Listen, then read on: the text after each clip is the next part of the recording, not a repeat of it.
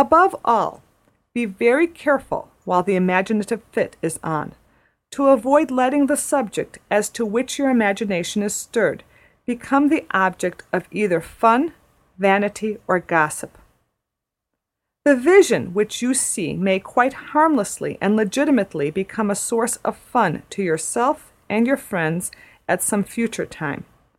But take care never to gossip or joke about it until it has passed from the condition of imaginative vision to that of working hypothesis. But the most important precaution of all is incessant reverence for the great unknown, the sacred X, or in other words, a constant awareness of your own ignorance.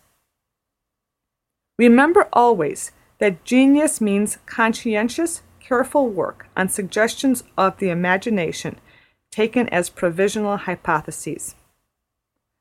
To take suggestions of the imagination as fact is insanity.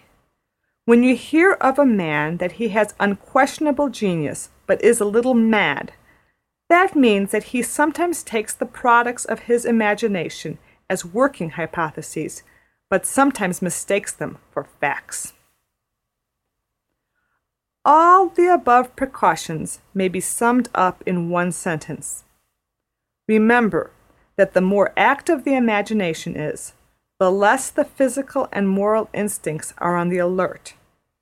Therefore, Conscious precaution should supplement instinct at such times, until self protection has become so fixed by habit as to become in its turn automatic and instinctive. If you observe these precautions, you need not fear using your imagination freely. When you hear of some brilliant, imaginative writer who has come to grief physically, mentally, or morally after a short and brilliant career, you will find it advantageous to try to find out which of the precautions he has been neglecting. In future letters, I hope to point out to your notice some famous cases of disaster due to such neglect.